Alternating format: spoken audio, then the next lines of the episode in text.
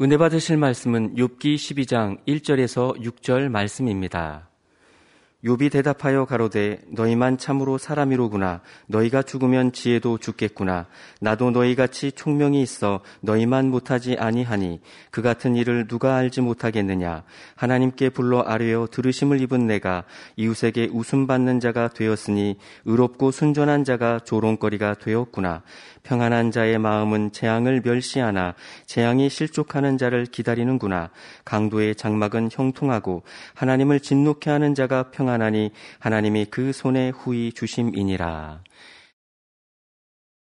사랑하는 성도 여러분, 욥기 11장에는 욥의 세 번째 친구 소발이 욥을 권면하며 질타하는 모습을 보았습니다. 하루아침에 모든 것을 잃고 병으로 고통당하는 욥을 위로하기 위해 왔지만 지금까지 욥과 다른 친구들과의 변론을 들으며 답답함이 쌓인 소발은 선한 말로 권면하지 못합니다. 진리를 인용하지만 그 말이 거칠고 찌르는 말이기에 얼어붙은 욥의 마음을 녹일 수 없었지요. 그러니 오늘 본문에 보면 욥은 더욱 격양된 말을 냅니다. 욥의 친구들과의 대화에서 우리는 선과 오래 참음, 사랑이 얼마나 중요한지 깨달아야 합니다. 욥과 같이 자신은 성찰하지 않고 불평 원망하는 사람이 있다면 그만큼 듣고 깨달을 능을 잃어버린 것입니다. 또한 자신의 고통이 너무도 크게 느껴져서 그보다 크신 하나님을 잊어버리고 있는 영혼들도 있지요. 그들에게 아무리 옳은 진리를 말한다 해도 그것이 날카롭다면 마음 문을 닫을 수밖에 없습니다. 그렇다고 죄악에 대해 위로만 하고 권면 지적하지 말라는 것은 아닙니다. 그러면 상대는 회개하지 못하니 아무리 따뜻하고 고운 말로 위로하여도 생명이 되지 못하지요. 그러면 어떻게 해야 합니까? 먼저 나의 마음에 상대에 대한 판단, 정죄, 수근거림, 불편함과 같은 악한 감정이 없어야 합니다. 이런 악이 있을 때는 아무리 선한 말을 낸다 해도 상대가 받지 않으면 내 마음이 이내 상하고 거친 말로 바뀌게 되죠. 그래서 시작은 위로하는 말로 시작했다가 상대가 그 말에 내 말을 수긍하지 않고 이유하고 변명하면 내 목소리가 커지고 변론이 되고 그래서 다툼이 돼서 처음에 말하고자 했던 의도와 끝은 다른 모습으로 바뀌는 지금 요배 친구들이 그리하지 않습니까? 이렇게 이상하게 어, 바뀌는 결론을 보게 되는데요. 무엇 때문이냐? 바로 내 안에 악한 감정이 있기 때문이에요. 나는 좋은 의도로 말했는데 상대가 안 들어서 그래요. 하지 마시고. 상대가 듣지 않을 때는 이제 오늘 본, 본론에서 또 설명합니다만은 여러분들의 감정이 없이 진정 기다리고 참아주는 이러한 모습으로 상대를 대할 때에 그를 변화시킬 수 있는 것이고 또 내가 상대를 변화시키려고 하는 것이 아니라 진리의 말, 또 하나님의 뜻을 알려주는 이러한 도움의 시간이 될 뿐인 것이고요. 변화는 아버지 하나님, 성령님의 도우심으로 또 상대가 변화될 수 있도록 내가 할 몫은 기도해주고 기다리는 것이겠죠. 자, 그러니 상대의 잘못이나 부족함이 보일 때 먼저 나의 마음을 돌아보아 악한 감정을 찾고 버리고자 힘쓰며 상대를 위해서도 권면하기에 앞서 중보의 기도를 올리십시오. 그렇게 악한 감정 없이 사랑으로 기도할 때 성령님께서 권면할 말을 떠올려 주시며 그 말에 힘을 실어 주시어 상대를 감동케 하고 깨우쳐 변화되게 도와주십니다. 이렇게 나도 변화되고 사망으로 가는 영혼들을 구원으로 인도하는 것이 진정한 선과 사랑이지요. 바로 여러분의 가정, 회사, 일터에서, 교회에서 적용하시어 그리스도의 향기를 바라는 모든 성도님들이 되시길 기원합니다.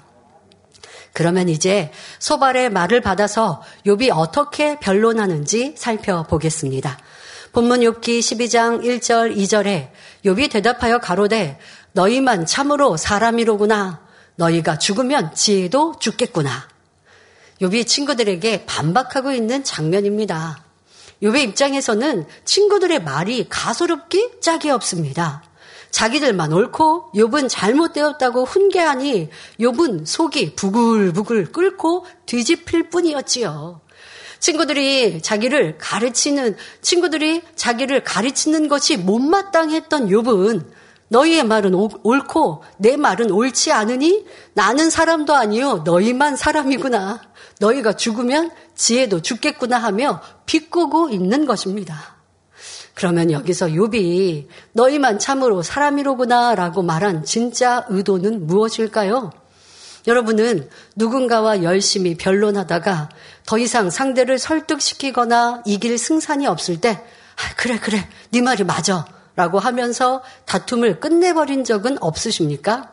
이때 네 말이 맞다라고 한 것은 중심에서 상대를 인정하는 말이 아니라 서로 말이 통하지 않으니 속이 상한 나머지 일방적으로 대화를 끊어버리는 것이지요. 더 이상 대화하고 싶지 않으니까 알았어 알았어 네 말이 맞다고 쳐 아니면 너 말이 맞아 그리고 그냥 끊으려고 하는 이러한 모습입니다. 욥이 바로 이런 상황이지요. 친구들이 지식과 지혜가 있는 척하며 자신을 가르치고 무시한다고 생각한 욥은 속이 뒤틀리고 감정이 일어났습니다. 그래서 몹시 기분 나빠하며 너희들이 그렇게 지혜가 많으냐? 너희들이 죽으면 지혜도 다 죽겠구나 하고 빈정거리는 것입니다. 욥기 8장에서 빌닷은 욥의 말이 광풍 같다고 지적했습니다.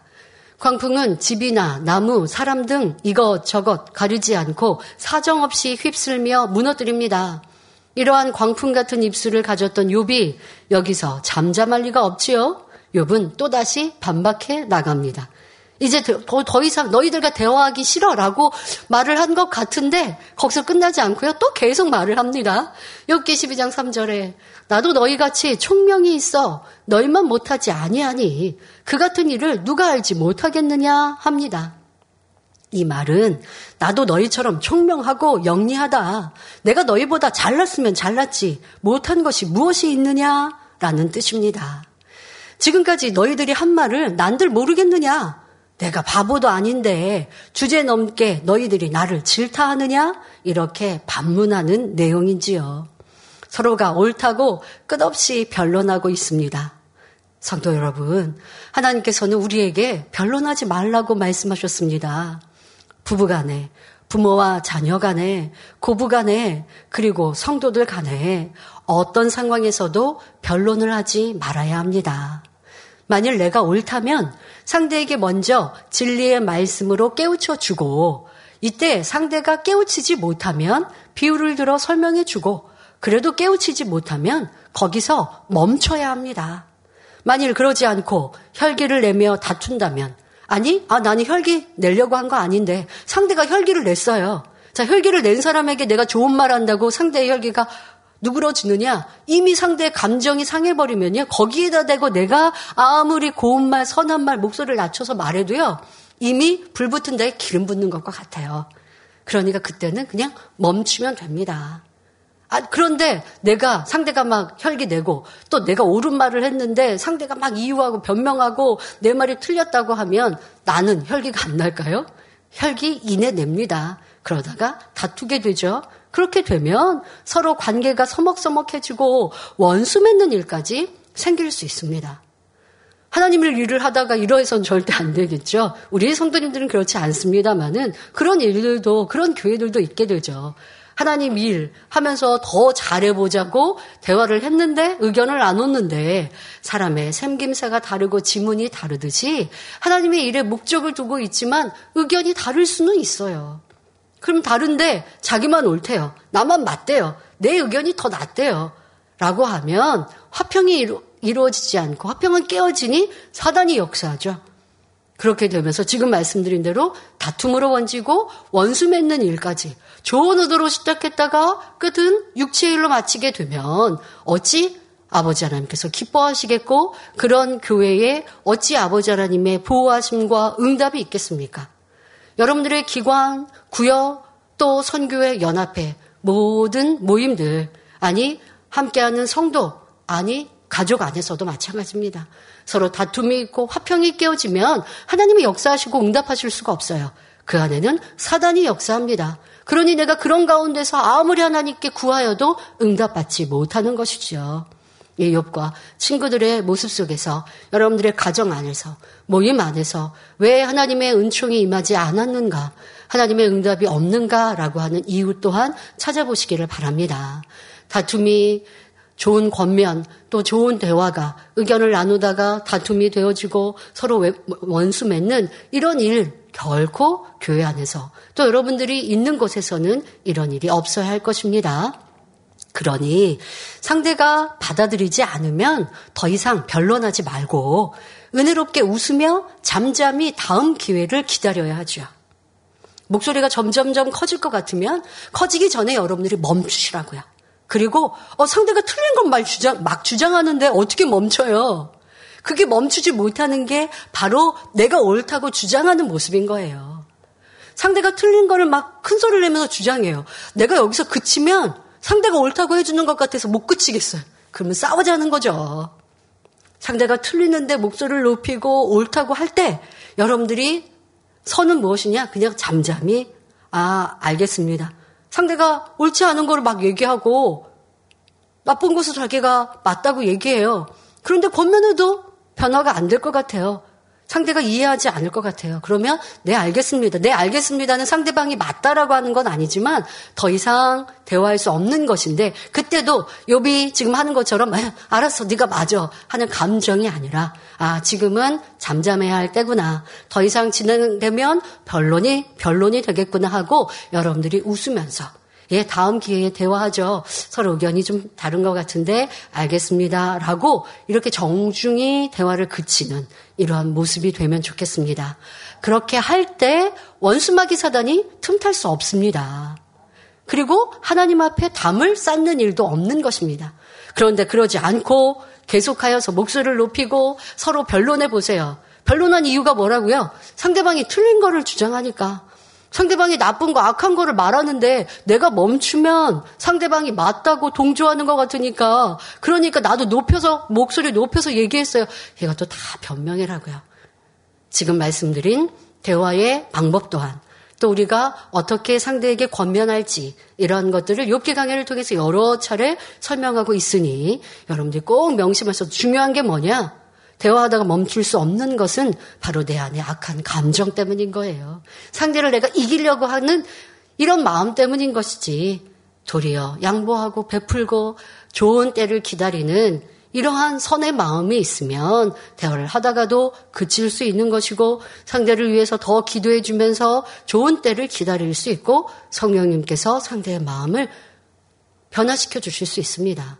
상대방이 지금 대화에서는 내 얘기를 수긍하지 않은 것 같아도 내 마음의 감정, 악한 감정, 상대를 정지하는, 판단하는 마음 없이 화내는 이런 감정 없이 대화를 지혜롭게 마쳤다라고 할 때 상대방이 집에 돌아가서 아니면 밤에 다음날 아침에 어 그래 상대가 말한 게 의도가 있을 거야. 내가 너무 목소리를 높였네 하고 깨우칠 수 있는 거예요. 돌아볼 수 있는 거예요. 성령님께서 도리어 그때 역사하실 수 있는 겁니다. 그러니 중요한 것은 내 안에 상대에 대한 판단, 정죄, 나는 맞고 상대는 틀려 하는 이러한 교만한 마음이 없고 화평하고 선을 쫓고지 않은 사랑의 마음에서 대화할 수 있는, 권면할 수 있는 우리가 되어야겠습니다. 이번 친구들에게 감정을 내더니 이제는 하나님까지 끌어들여 자기의 의견을 표현합니다. 엽기 12장 4절에 하나님께 불러 아뢰어 들으심을 입은 내가 이웃에게 웃음 받는 자가 되었으니 의롭고 순전한 자가 조, 조롱거리가 되었구나 말합니다. 여러분 여기서 왜 하나님을 끌어들이고 있을까요? 여러분 안에는 이런 모습이 있지 않은지 돌아보시기 바랍니다. 종종 사람들이 서로 변론하며 다투다가 엉뚱하게 지금 서로 대화하고 있지 않은 여기 없는 제3자를 의 말을 아니면 제3자를 끌어들이면서 대화를 이어가기도 합니다. 뭐 어느 목사님이 그러는데 어느 일꾼이 그랬지 않냐? 하나님이 하나님 말씀이 이렇게 하라고 하지 않냐라고 하며 자신의 말이 옳다고 주장하는데 다른 사람 하나님의 말씀을 이용합니다. 내 말은 안 들어주니 나보다 높고 상대가 인정할 만한 사람이나 말씀을 인용하는 것이죠. 또 자신의 의견이 맞다라고 하는 것을 강조하기 위해 다른 사람, 다른 사람의 말을 인용하고 끌어들이기도 합니다. 어떤 사람은 자기의 의견이 어, 이게 맞다라고 하는 것을 관철시키기 위해, 주장하기 위해 다른 사람의 한두 마디가 자기랑, 한두 사람이 자기랑 의견이 같았어요. 그런데 어떻게 표현하니까 다른 사람이 다 그러더라. 다른 사람이 다 나랑 나처럼 느끼더라. 나처럼 말하더라. 확인해 보면 아니에요. 예를 들어서 열 사람이 있는데 본인의 의견과 같은 한두 사람하고 대화해 놓고 아니면 다른 사람은 그 사람과 의견이 다른데 한두 사람 의견 맞는 그 사람이 모두의 나와 같은 생각이었다라고 그렇게 인용하는 이런 비진실한 모습도 여러분 삶 속에서 상대가 그리하기도 내가 그리하기도 하지 않습니까? 이것 또한도 변화되어야 합니다. 또 이런 경우도 있습니다. 나는 이런 사람이다 라고 상대에게 나를 드러내기 위해 다른 사람이나 다른 사람의 말을 이용하기도 합니다. 대화하고 있는 상대방이 들을 때, 아, 인정할 만한 사람, 높은 사람, 그런 사람의 말을 내가 인용하는 거예요. 아, 내가 그, 그분의 얘기를 들어보니까 이렇던데? 그런데 그런 의도가 아닌데 아니면 본인한테 얘기한 것도 아니고 어디에서 이렇게 이렇게 전달을 듣고 나한테 이런 얘기를 따로 해주셨어 라고 하는 것처럼 말을 인용하면서 자기를 더 드러내는 내 의견이 옳다라고 하는 걸 주장하는데 이용하더라는 것입니다. 더더욱 변론 끝에 감정이 나서 얼굴까지 불그락 푸르락해져서 하나님 말씀에는 이렇게 되어 있다라고 말하는 경우도 있습니다. 그러나 변론하는 사람은 하나님 말씀이 이렇다라고 인용하지 않는 것이 좋습니다. 왜냐하면 진리는 변론하지 말라고 했는데 진리를 위배하여 변론하면서 하나님 말씀을 운운하는 것은 그 자체가 잘못이기 때문입니다. 그러니 여러분들이 하나님 말씀이 이렇던데 왜 당신은 이래요 하고 찌르는 말로 인용해서도 안 되는 것이고 내 뜻을 관철시키기 위해서 아, 다기자님 예전에 이렇게 말씀하셨어요 라고 하면서 옳은 말 모두에게 필요한 말을 인용하는 것은 좋으나 다른 사람이 내 말 안 들어주니까 그럴 답답한 마음에 하는 것은 선한 방법은 아니라는 것도 알아야겠습니다. 자, 여기서 욥이 하나님께 불러 아뢰어 들으심을 입었다라고 하는 것은 자신을 그렇게 지금 표현했죠. 자, 이렇게 말하는 것은 자신이 하나님과 교통했다는 말은 아닙니다. 욥은 선조들을 통해 하나님에 대해 들어서 알고 있었습니다. 하나님의 살아계심과 하나님이 능력자이심도 알았지요. 그래서 때를 따라 하나님께 번제를 드렸고 자녀들을 대신하여 드리기도 했습니다. 이렇게 욥이 번제를 드리면 하나님께서 받으시고 응답과 축복을 주시는 줄을 알기 때문에 이러한 삶에 대하여 하나님께 불러 아래어 들으심을 입었다라고 설명하는 것입니다. 그런데 의롭고 순전한 욥 자신이 번제를 드렸더니 이웃 사람들에게 웃음거리가 되고 친구들에게 조롱과 멸시, 천대를 받는 사람이 되었다고 한탄하고 있습니다. 이건 좀 이상하잖아요. 우리는 이러한 욥의 말이 옳지 않음을 알아야 합니다. 신령과 진정으로 예배드리고 하나님과 교통을 이룬 사람이 이웃에게 조롱거리가 될까요?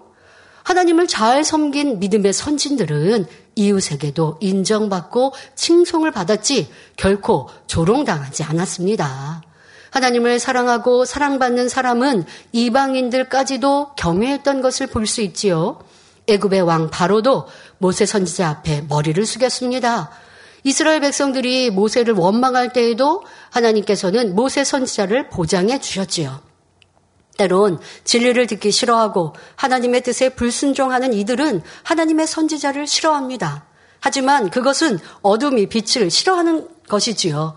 이런 때에도 하나님의 사람들은 하나님께서 보장해 주시고 지켜 주시며 결국 높여 주시는 것을 볼 수 있습니다. 에레미야 선지자는 하나님의 뜻을 선포함으로 인해 백성들로부터 조롱받는 것 같았지만 항상 하나님께서 함께 해 주셨습니다. 바벨론의 침공으로 예루살렘이 함락되어 수많은 사람이 포로로 잡혀가고 죽임을 당하는 상황에서도 에르미야는 생명을 보존하였을 뿐 아니라 오히려 바벨론 왕으로부터 선대를 받았습니다. 설령 악한 사람들이 하나님의 사람을 핍박한다 해도 그들의 중심에서는 조롱하지 못합니다. 왜? 하나님의 권능의 역사가 보장하심이 있기 때문에 그냥 어, 핍박하는 것 같다 할지라도 마음에서는 그렇게 핍박하면서도 두려움을 갖는 이방인들의 모습을 볼 수 있습니다. 하나님의 사람은 어느 곳에서든지 말씀 안에서 반듯하게 살며 그리스도의 향기를 바라기 때문에 조롱거리가 될 수 없는 것입니다.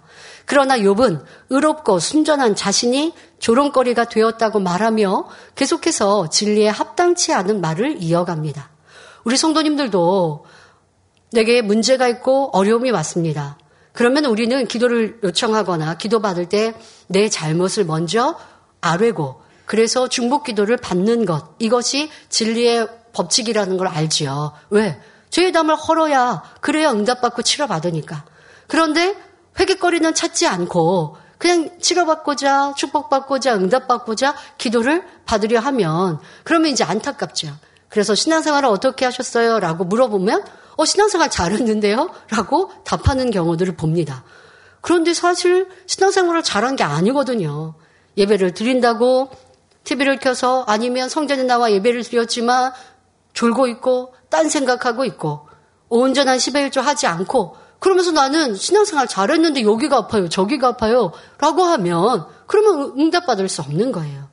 여기 지금 나는 하나님을 경외했는데 그런데 이러한 어려움을 당하고 수치를 당했다 말하는 그 자체가 진리에 맞지 않는 거죠.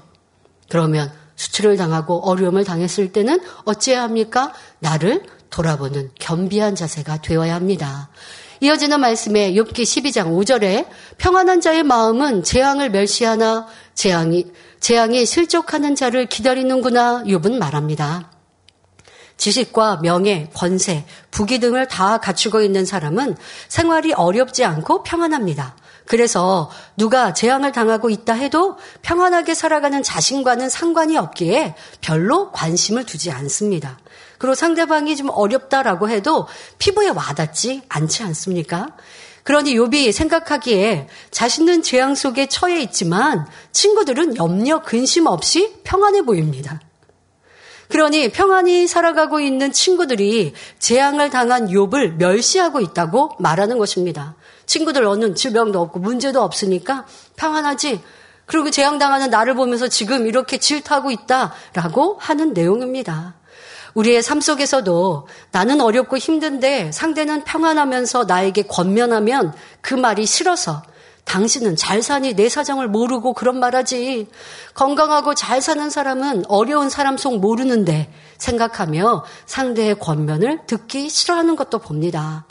여러분 이렇게 친구들의 권면에 대해 받지 않으며 싫은 내색을 하고 반박하고 있는 것입니다. 그러면서 재앙이 실족하는 자를 기다린다고 했는데 이는 욥 자신이 실족당한 사람이며 재앙 속에 있음을 말하는 것입니다. 즉, 욥 자신은 의롭고 순전한데 그러한 자기에게 재앙이 온 것이라는 말이죠. 감정이 상하고 상하니 베베 꼬인 말을 계속 하고 있습니다. 지금까지 욥의 친구들의 말에는 비질리도 많았지만 상당 부분 진리가 들어있음을 살펴보았습니다. 그러니 만일 욥이 친구들의 권면을 아멘으로 듣고 순종했다면 진리의 말, 좋은 말, 그런 말은 받아들였다면 재앙이 물러갔을 것입니다. 그러나 욥은 친구들이 아무리 진리로 설명해도 나만 옳다고 주장하며 계속 무시하고 있으니 여전히 재앙 속에서 고통을 받을 수밖에 없는 것이지요. 욥은 계속해서 하나님의 말씀에 어긋나는 말을 거침없이 쏟아냅니다. 욥기 12장 6절에 강도의 장막은 형통하고 하나님을 진노케 하는 자가 평안하니 하나님이 그 손에 후히 주심이니라 말합니다. 종종 진리를 모르는 세상 사람들은 선한 사람은 불통하고 오히려 악한 자는 더 형통하고 잘 되더라고 말하기도 합니다. 그러니까 나는 어렵고 나를 힘들게 하는 상대가 잘 되면 선한 사람은 어렵고 악한 사람이 잘 되더라 이렇게 이제 표현하는 것이죠. 나를 괴롭게 하는 악한 사람은 잘못되었으면 하는 사람들의 마음에서 비롯된 모습이죠. 그러나 선 자체이신 하나님께서 선한 사람을 사랑하시지 악한 사람을 사랑하실 리가 없습니다. 또한 공의로우신 하나님은 의인을 형통케 하시는 분입니다. 잠언 12장 2절에 선인은 여호와께 은총을 받으려니와 악을 꾀하는 자는 정죄하심을 받으리라 했습니다. 그런데 지금 욥은 진리와 반대로 하나님을 얼마나 나쁜 하나님으로 단정하고 있습니까? 강도의 장막이 형통하고 하나님을 진노케 하는 자가 평안하다고 말하며 이는 하나님이 그들에게 축복과 평안을 주시기 때문이라고 말했지요. 그리고 자신과 같이 의로운 자에게는 재앙이 임한다는 것입니다. 얼마나 하나님을 서운케 하는 말입니까? 물론 욥이 처음부터 이렇게 악을 바란 것은 아니었습니다. 감정이 자꾸 뒤틀리다 보니 점점 악이 더하여 이러한 결과를 낳게 된 것이지요.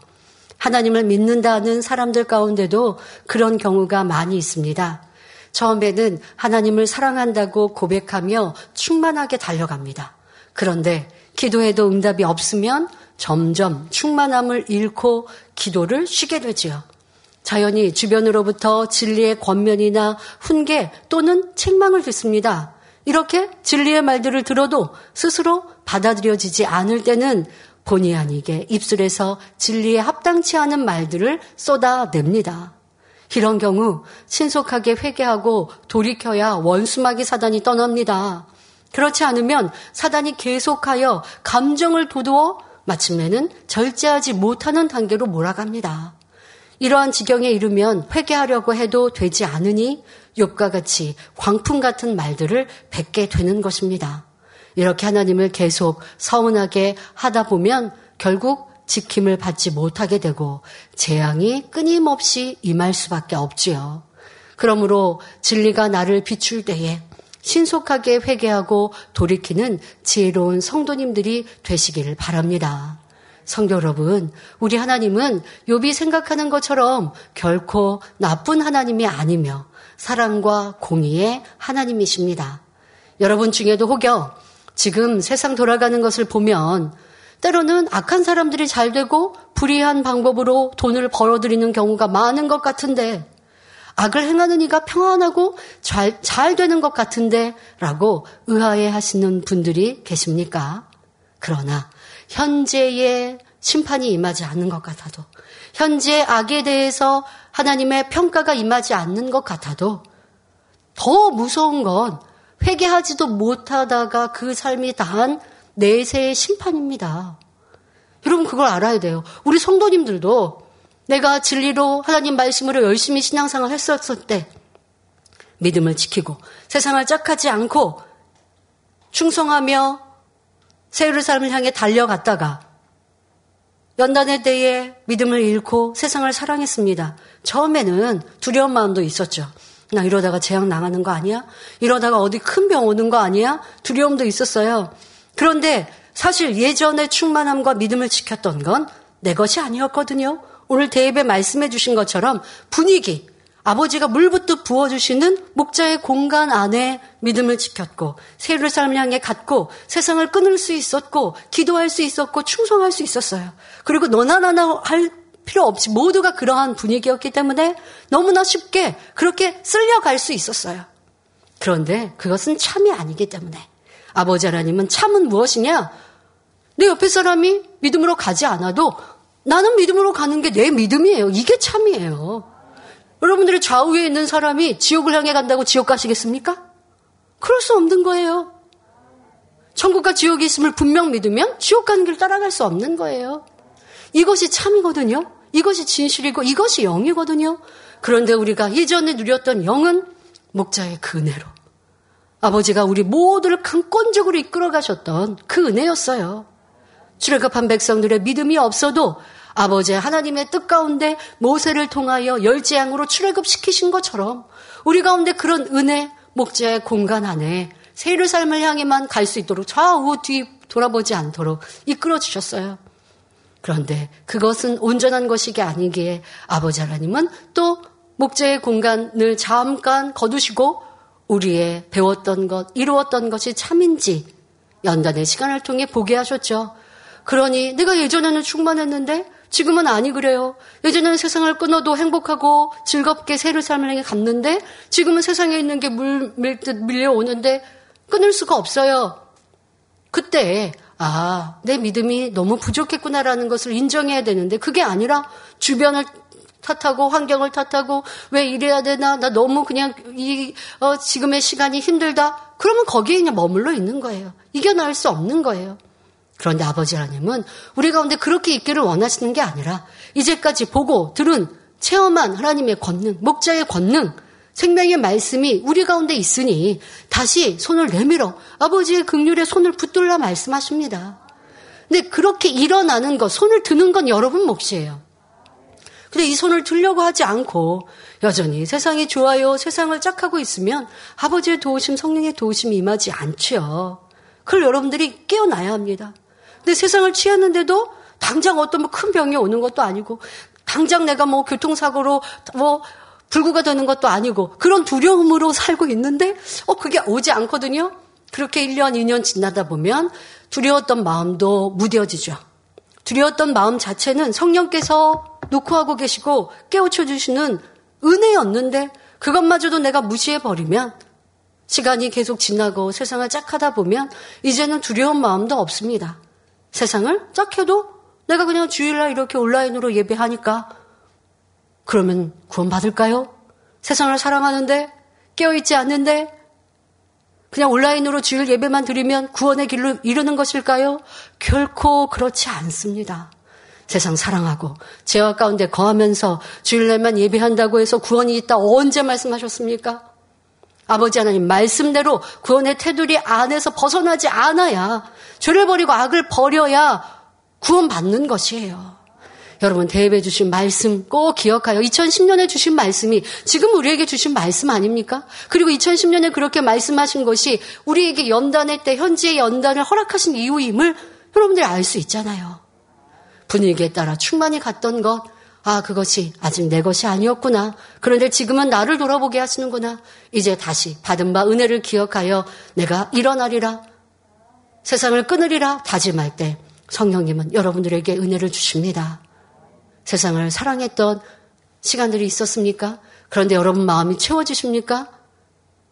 세상 보지 않고 천국 새를 삶을 향해 갔던 그때와 세상을 짝하고 있는데 여러분 마음이 충만합니까? 행복합니까? 즐겁습니까?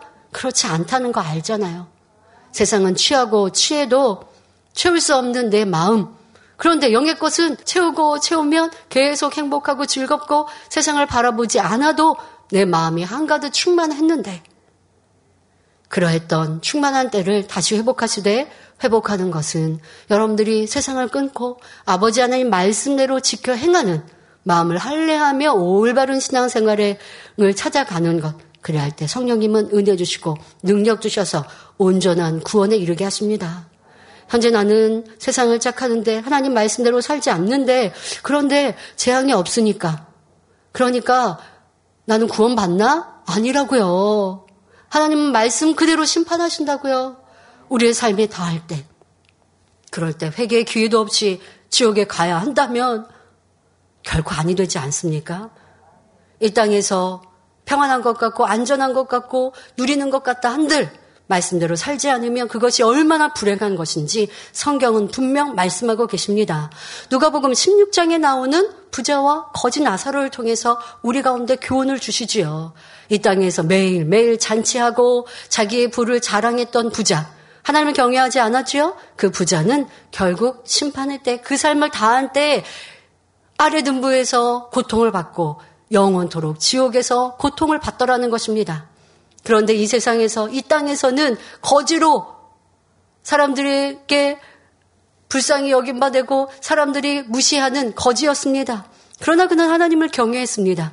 그 삶이 끝난 후에는 위든부 아브라함의 품에 안기었고 거지의 때와 다른 그 모습, 아름다운 세마포를 입고 금발의 머리에 상처 입었던 이 땅의 거지의 모습은 온데간데 없지 않습니까? 자, 이것이 참 행복임을, 참 복임을 말씀하고 계십니다.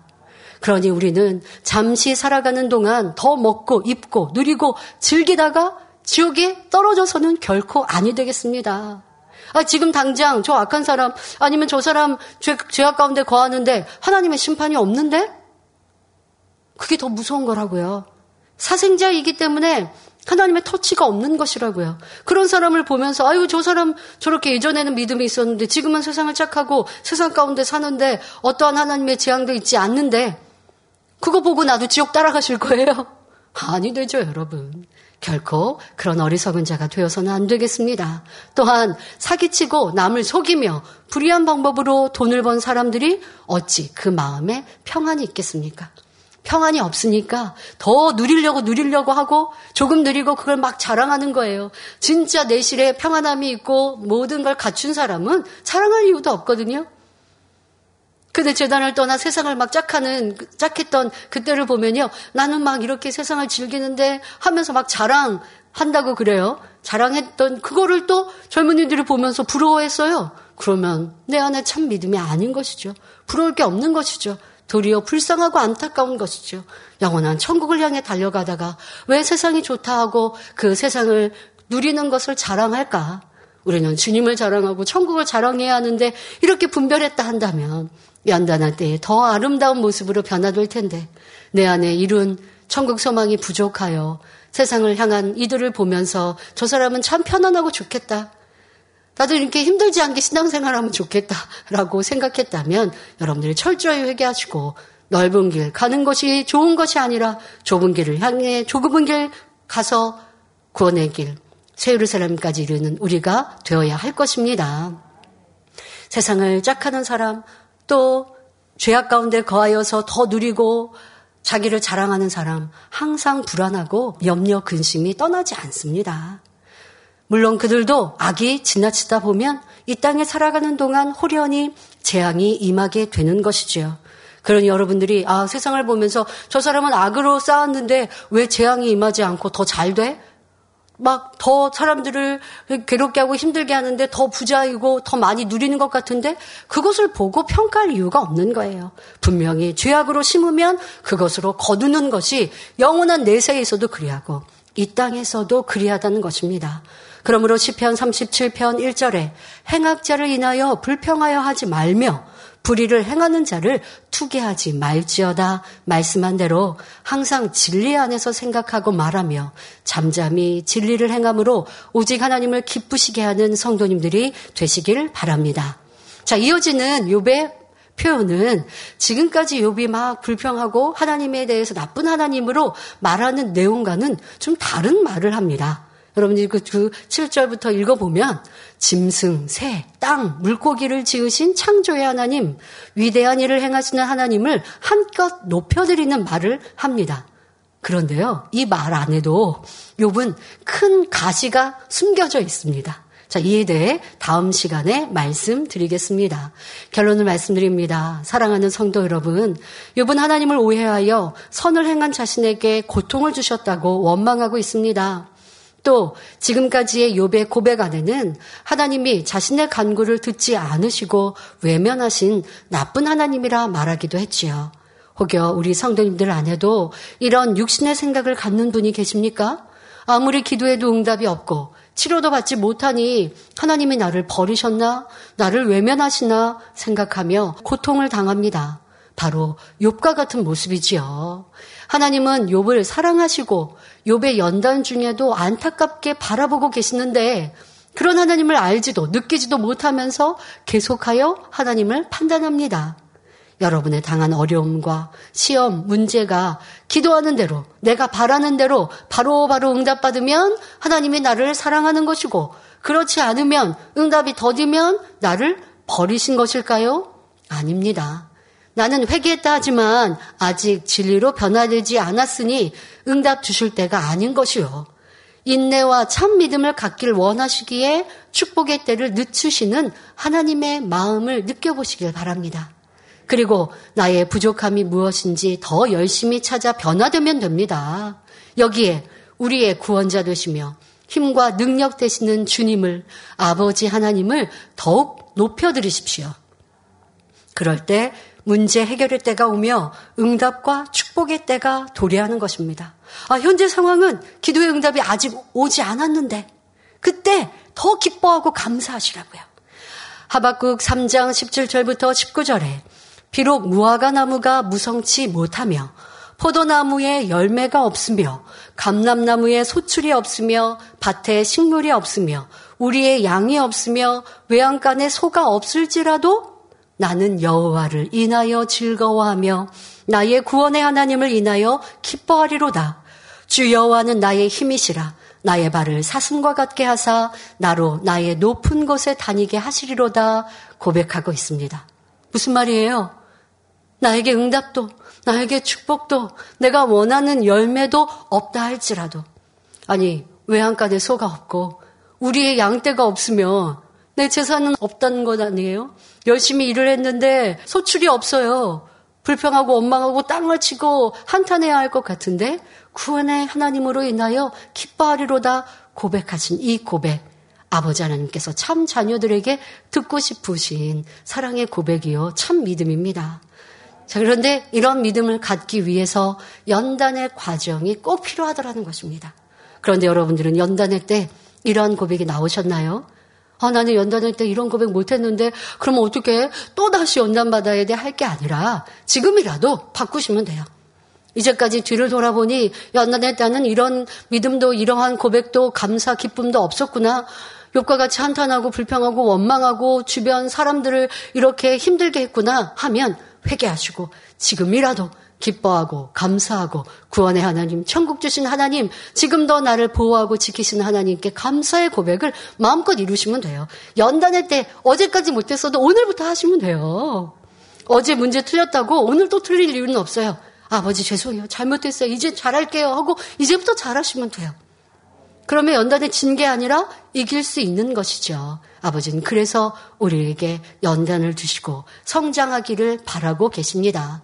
이런 큰 믿음과 신뢰의 고백이 넘쳐나는 하나님의 참 자녀로 나오는 모든 성도님들이 되시기를 주님의 이름으로 축원합니다. 말씀 상고하시면서 함께 기도하시겠습니다.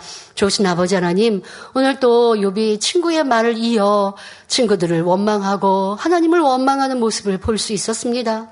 우리의 모습은 이렇지 않았는지요? 나는 힘들고 지치는데 상대가 진리의 말로 나를 권면하고 지적할 때 그 말이 듣기 싫고 너도 너만 잘났다 이렇게 표현하면서 그 모든 권면들이 내 귀에는 멀어지는 또 불평하고 원망하는 모습은 아니었는지요.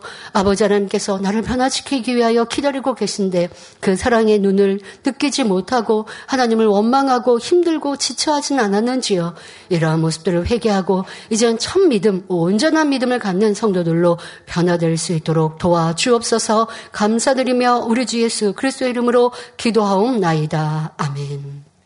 당 회장님의 환자를 위한 기도를 받겠습니다. 아픈 곳이나 연약한 곳 위에 손을 얹고 기도받으시고 아프지 않은 분들은 가슴에 손을 얹고 마음의 소원을 위해 믿음으로 기도받으시기 바랍니다.